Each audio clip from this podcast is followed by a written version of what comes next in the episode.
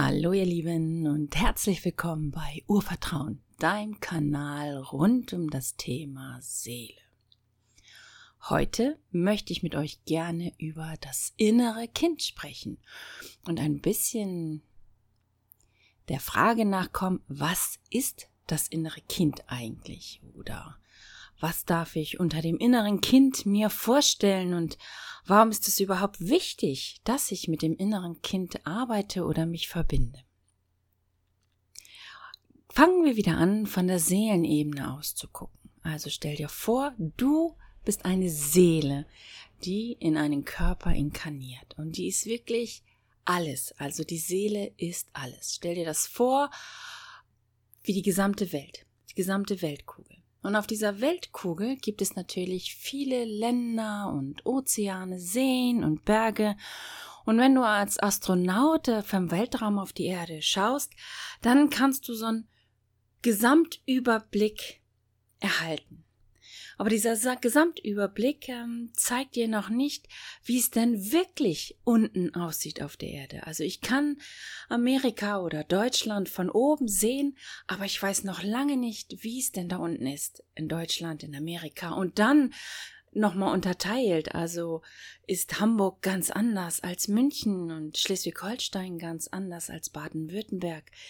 Also es macht Sinn, wenn wir vom großen Ganzen auch mal ins Kleine gehen, ins Detail gehen, um uns das näher anzuschauen und um zu verstehen, was macht es mit mir und wo kann es mich auf meinem Lebensweg unterstützen.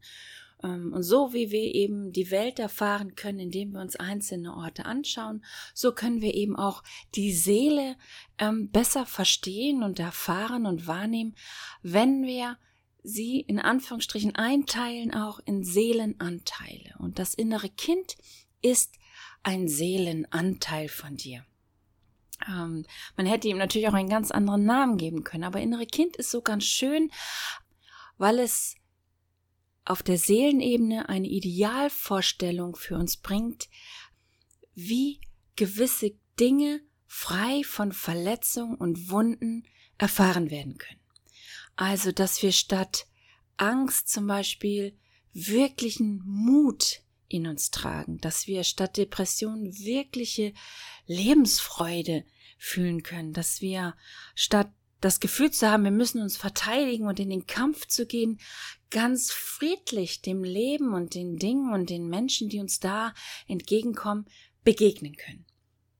Eine, eine Liebe zum Beispiel zur Erde, eine, eine Leichtigkeit in dem, was wir erfahren in der, in unserem Leben, eine, Spielfreude, würde ich das sagen. Also ähm, das Leben tatsächlich als Spiel betrachten und uns dem ganz selbstvergessen eben auch hinzugeben und also so eine Hingabe an den Fluss des Lebens. Also das sind alles so Qualitäten, die wir von einem heilen inneren Kind erfahren können, wenn wir den Kontakt aufnehmen. Nun ist es aber so, also dieser heile innere Kern ähm, ist in uns. Also die Seele ist immer komplett und immer in uns. Und wir haben die Möglichkeit, die Verbindung dorthin einzuschlagen. Das Problem bei den Seelenanteilen und jetzt eben beim inneren Kind ist, dass sich gerne, ich nenne es das verletzte Ego-Kind davor stellt. Das verletzte Ego-Kind, das bist du. Das sind deine Erinnerungen und deine Erfahrungen aus deiner Kindheit, die wir mit uns tragen. Und nun ist es so, also es ist auch ganz ähm, selbstverständlich und da gibt es auch gar keine Schuldverteilung oder ja, so ein Jammern oder so. Also das braucht man gar nicht tun. Es ist einfach so, wir kommen auf die Welt und wir werden eben hineingeboren in ein System. Ähm, ist das unsere Ursprungsfamilie, ist eine Adoptivfamilie, ist das Heim? Das ist egal. Also wir kommen hinein und als Kind lernen wir von unserer Umwelt, von unserem Umfeld lernen wir, wie das Spiel des Lebens gespielt wird. Jetzt ist es so, dass aber wir als Seele, die ganz frisch wieder in einen Körper hinein inkarniert, noch ganz viel ähm, Wissen ist jetzt ein ungünstiges Wort, sondern ganz viel, naja, sagen wir mal Wissen, Wissen in uns tragen, wie der schönste, ursprünglichste Zustand sein kann. Also, dass wir sozusagen als, als Seele, die frisch in einen Körper inkarniert und das hält so ungefähr das gesamte erste Lebensjahr siebt an, eigentlich davon ausgehen, dass die Welt gut ist. Davon ausgehen, dass Liebe bedingungslos fließt. Davon ausgehen, dass das Leben schön ist, dass das Leben Freude macht, dass das Leben Spaß macht, dass das Leben ein Spiel ist. Das sind eigentlich diese Urqualitäten, die wir als Seele mit hineinbringen, wenn wir in einen Körper inkarnieren.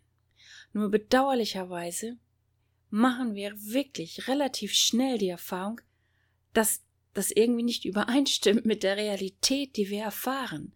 Ähm, deswegen ist das erste Lebensjahr siebt ist mir auch fast zu weit gefasst. Also ich würde es sogar enger fassen. Also ähm, meistens sind Kinder schon sehr früh desillusioniert, was ähm, eigentlich ihr inneres Gefühl von Wahrheit ist und was sie in der Realität erfahren. Das geht sehr weit auseinander. Und das kann ganz früh im Elternhaus passieren, das kann ganz früh im Kindergarten passieren, dass man eben die Erfahrung macht, ähm, Liebe ist hier nicht bedingungslos. Also ähm, ich bekomme Liebe, wenn ich artig bin, wenn ich mich so benehme, ähm, wie der Erwachsene oder der andere das von mir möchte. Ähm, ich kann mich nicht ähm, frei entfalten. Ich kann nicht dann schlafen, wenn ich müde bin. Und ich kann nicht dann spielen, wenn ich spielen möchte, sondern irgendwie haben immer alle anderen eine Idee davon, was ich wann und wie zu tun habe. Und ähm, alles, was ich tue, wird bewertet, wird ähm, vielleicht sogar beurteilt und im schlimmsten Falle verurteilt, wird abgeglichen mit einer vorgesetzten Norm, die wir zu erfüllen haben. Also wir machen wirklich vom frühesten Augenblick an die Erfahrung, dass das in einem menschlichen Körper eben nicht so ist, wie wir uns das als Seele vorgestellt haben. Und das trägt Wunden und das trägt Verletzungen, weil wir in dem Moment ja noch kein Seelenbewusstsein häufig haben. Also ähm, wir sind sehr darauf angewiesen, dass man sich um uns kümmert, dass man uns behütet, dass man uns beschützt. Und ähm, wir fangen relativ schnell an, Mechanismen zu entwickeln, damit wir überleben. Auch im schlimmsten System, im härtesten System, äh, unter den echt widrigsten Umständen ähm, schaffen wir es als Kinder ähm, zu überleben. Aber diese Wunden sitzen und die nehmen wir mit.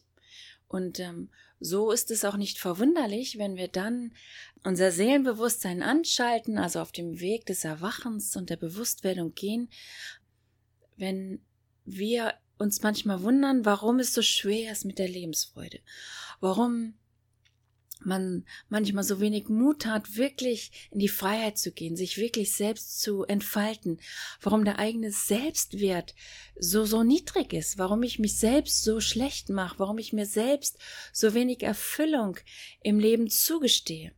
Das ist der Moment, wo eben dieses verletzte Ego-Kind sich da vorstellt. Also diese Erfahrung aus deiner Kindheit eben hochkommen und eben noch nicht angeschaut wurden, noch nicht wirklich bearbeitet wurden. Das ist das große Potenzial, was wir eben tun können, wenn wir in die innere Kindarbeit gehen.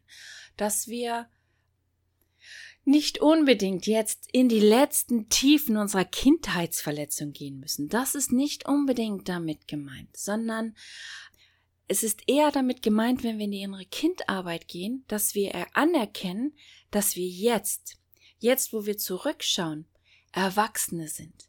Wir haben die Kindheit gemeistert. Und ich als Erwachsene, ich muss jetzt nicht mehr darauf warten oder hoffen, dass eine gute Mutter oder ein guter Vater mich in den Arm nimmt, mir sagt, wie schön es ist, dass ich auf der Welt bin, äh, wie liebenswert ich bin, wie wertvoll meine Gaben sind. Ähm, das sind alles Dinge, die wir eigentlich uns ersehnen zu hören, wenn wir Kinder sind. Und ähm, häufig bekommen wir das ja nicht. Und jetzt als Erwachsener äh, macht es Sinn, dass wir nicht den Fokus mehr auf unsere leiblichen Eltern oder andere Erziehungsberechtigte richten und das einfordern, nun sag das bitte endlich, dass du mich liebst, nun sag endlich, dass ich liebenswert und wertvoll bin. Das ist in meinen Augen häufig vergebene Liebesmüh. Du gibst dein Wohlbefinden dann immer noch an jemand anderen im Außen ab. Und der Seelenweg, der Erwachungsweg ist, dass du die Verantwortung für dein, für deine Seelengesundheit, sagen wir es mal so, dass du die selbst übernimmst. Und dass du als Erwachsener erkennst, dass du jetzt die beste Mutter und die beste Vater, der beste Vater, gleichgültig, ob du Mann oder Frau bist, du kannst beide Qualitäten in dir entfalten, dass du das Beste jetzt für dein verletztes Ego-Kind sein kannst. Du kannst jetzt dafür sorgen, eben dein verletztes Ego-Kind in die Arme zu nehmen. Innerlich. Und ihm wirklich die Liebe geben, die es braucht. Das heißt letztendlich, dass du dir selbst die Liebe gibst und dass du dir selbst endlich sagst, wie wertvoll du bist und wie liebenswert du bist und dass du auch Macken haben darfst und dass keiner von uns perfekt ist. Warum musst du denn perfekt sein? Das ist doch Quatsch. Natürlich dürfen wir Fehler machen und wir dürfen lernen und wir dürfen auch voneinander lernen.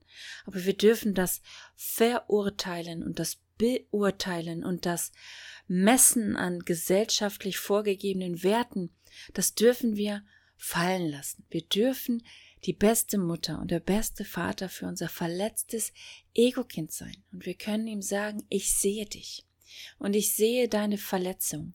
Und weißt du was? Die dürfen jetzt ruhen, weil ich bin jetzt erwachsen und ich kann mich jetzt gut um dich kümmern. Es ist ganz, ganz wichtig auf diesem Seelenentwicklungsweg, also um wirklich in den Frieden zu kommen, in die Fülle des Lebens, ist es ganz wichtig, dass du diese Rolle für dich sozusagen einnimmst, dass die Seelenanteile guter Vater, guter Mutter ähm, zusammenkommen mit dem verletzten Ego-Kind und es in die Arme nehmen und ihm das sagen, was ich eben gesagt habe, damit das dahinterstehende heile innere Kind endlich, endlich in seine Kraft kommen kann, in seine wirklichen Potenziale die das innere Kind in sich trägt. Und das sind eben wie Lebensfreude, Mut, neue Dinge anzugehen, auch Entdeckerfreude, also auch Lust haben, neue Dinge kennenzulernen und auszuprobieren und Erfahrungen zu machen. Und zu wissen, ähm, was kann ich und was darf ich noch lernen und wo tut es mir nicht gut zu sein und mit wem tut es mir gut zusammen zu sein und Spaß zu haben und den Moment zu genießen, den Moment zu erfüllen. Also das sind alles so kostbare Geschenke, die das innere Kind, dieser Seelenanteil innere Kind für dich bereithält. Wenn wir uns schaffen, uns mit ihm wirklich zu verbinden. Und das ist möglich. Ähm, ich habe dafür auch einen Kurs ausgearbeitet, der heißt die Magie des inneren Kindes, wo ich das innere Kind nochmal unterteilt habe in sechs einzelne Unterkinder, damit wir uns tatsächlich mal angucken, wie ist es denn zum Beispiel mit Mut und Angst? Wie ist es mit Lebensfreude und Depression? Wie ist es mit Krieg und Frieden in meinem Leben? Wie ist es mit, mit Heimat und Ankommen und sich angenommen fühlen? Also es gibt viele Bereiche, die wir dann beim inneren Kind nochmal unterteilt uns angucken können, um die Geschenke, die das innere Kind für uns bereithält, für uns und unser Leben, auch wirklich ergreifen zu können.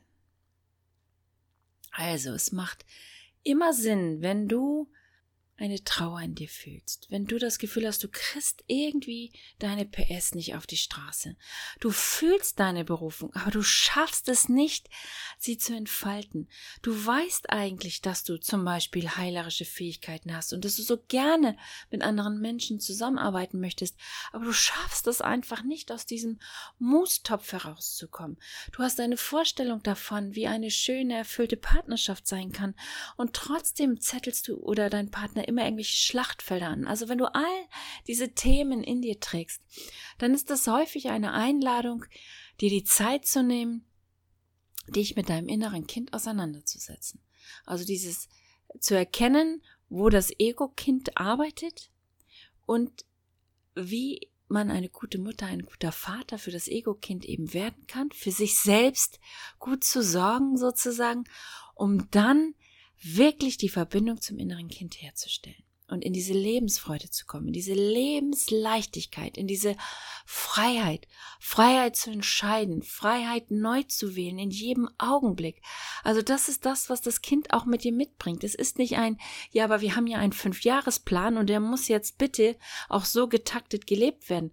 Das ist überhaupt nicht das, was ein inneres Kind in sich trägt. Ein inneres Kind hat schon eine Vorstellung, ein Ziel dessen, was es vielleicht machen möchte, aber ist dann ganz hingebungsvoll im Moment und nimmt das, was kommt und macht das Beste daraus. Und dann kann es sein, dass das Ziel sich auflöst und dass man vielleicht zuerst ein Haus bauen wollte und am Ende ein Flussboot hat. Und das ist sowieso viel cooler und viel toller. Also diese Kreativität wieder zu entwickeln, diese Offenheit für Wunder und dass alles sich verändern darf.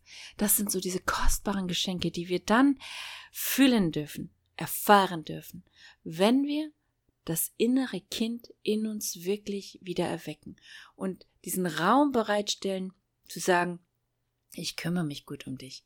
Ich bin für dich die beste Mutter und der beste Vater.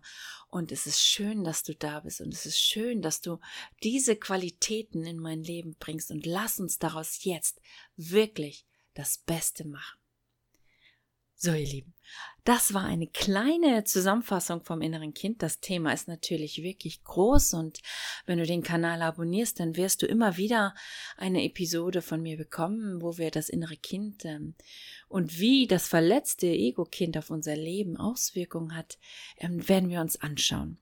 Und wenn du Lust hast und äh, du das Gefühl hast, es ist Zeit, mit dem inneren Kind zu arbeiten, ja, dann freue ich mich, äh, dich in meinem Online-Kurs Die Magie des inneren Kindes begrüßen zu dürfen. Er ist wirklich derzeit sehr ähm, preisgünstig und ähm, weil es mir ein Herzensanliegen ist, dass ihr ja diese Freude wirklich fühlt, dass ihr diese Lebensfreude wirklich ergreift, ähm, dass wir aufhören, Menschen zu sein, die über alles meckern und traurig sind und frustriert sind und nur ihre Lebenszeit hier absitzen, dass es bald zu Ende sein möge, sondern dass wir anfangen, unsere Lebenszeit wertzuschätzen. Wenn wir anfangen, unsere Lebenszeit wertzuschätzen, dann gehen wir anders mit ihr um. Dann gehen wir mit den Menschen anders um, die in unserem Leben sind. Und wir gehen mit dem Planeten anders um, auf dem wir leben. Also die Welt kann sich wirklich wandeln, wenn wir anfangen, die Kostbarkeit unserer Seele und unseres Selbst wertzuschätzen und zu ergreifen. Ja, und besuche mich auf der www.urvertrauen-akademie.de. Dort kannst du sehen, welche tollen Kurse wir äh, für euch ausgearbeitet haben und auch der innere Kindkurs. Ja, und wenn dir diese Episode gefallen hat, freue ich mich sehr, wenn du ein paar Sternchen da lässt. Vielleicht magst du auch kommentieren und mal sagen, wie es dir geht mit deinem inneren Kind oder der inneren Kindarbeit oder wonach du dich sehnst, was dein inneres Kind dir bringen darf. Also es ist immer schön, wenn wir in den gemeinsamen Austausch gehen, uns gegenseitig wahrnehmen, weil wir können uns alle gegenseitig bereichern auf unserem Weg hier auf der Erde. Und wie immer ihr wisst, ich wünsche euch ein erfülltes, großartiges Leben. Bis dann.